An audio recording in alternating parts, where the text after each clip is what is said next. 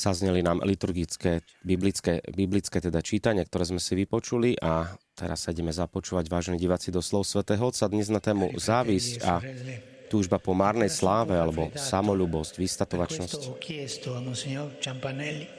Bratia a sestry, ja som prechladnutý, poprosil som monsignora Giampanelliho, aby nám prečítal dnešnú katechézu.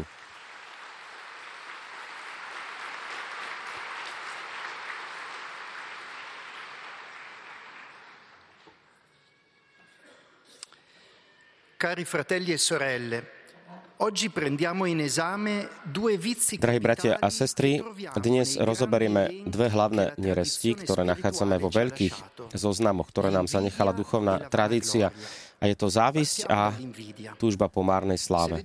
Začneme závisťou.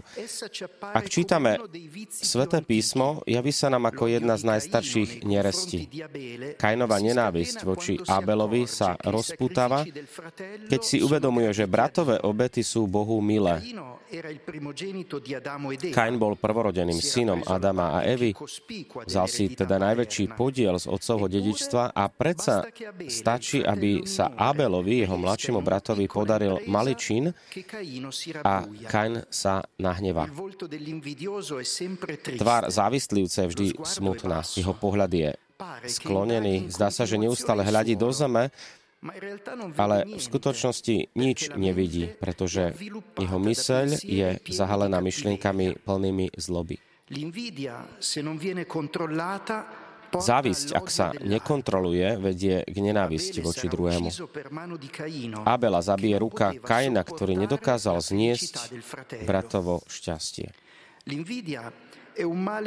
Závisť je zlo, ktoré sa skúma nielen v kresťanských kruhoch. Priťahuje pozornosť filozofov a učencov z každej kultúry jej základom je vzťah nenávisti a lásky. Človek chce zlo toho druhého, ale v skrytosti si žela byť ako on. Druhý je zjavením toho, čím by sme chceli byť a čím v skutočnosti nie sme. Jeho šťastie sa nám zdá nespravodlivé. Isté, myslíme si, že by sme si úspechy alebo šťastie zaslúžili oveľa viac práve my. Základom tejto neresti je falošná predstava o Bohu. Neakceptujeme, že Boh má svoju vlastnú matematiku odlišnú od tej našej, Napríklad v Ježišovom podobenstve o robotníkoch, ktorých pán povolal do vinice v rôznych denných hodinách, sa tí, čo prišli v prvú hodinu, domnievajú, že majú nárok na vyššiu mzdu ako tí, čo prišli poslední. Pán však dáva všetkým rovnakú mzdu a hovorí, nesmiem so svojím robiť, čo chcem, či na mňa zazaráš preto, že som dobrý? Chceli by sme Bohu nanútiť našu sebeckú logiku, kým Božou logikou je láska. Dobrá, ktoré nám dáva, sú určené na to, aby sme sa o ne delili. Preto svätý Pavol vyzýva kresťanov, milujte sa navzájom bratskou láskou, predbiehajte sa vzájomne v úctivosti.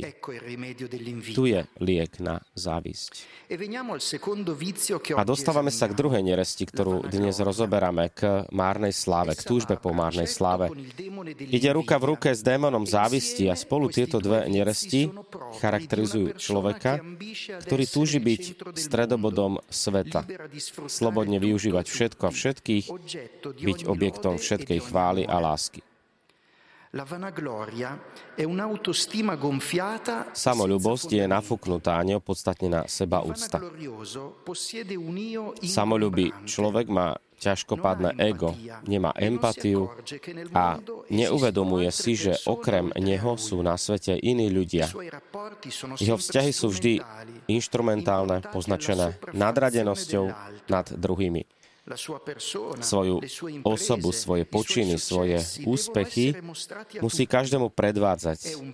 Je to väčší žobrak o pozornosť. A ak niekedy jeho kvality nie sú uznané, Vtedy sa prudko rozčúli. Ostatní sú nespravodliví, nechápu, nie sú na úrovni.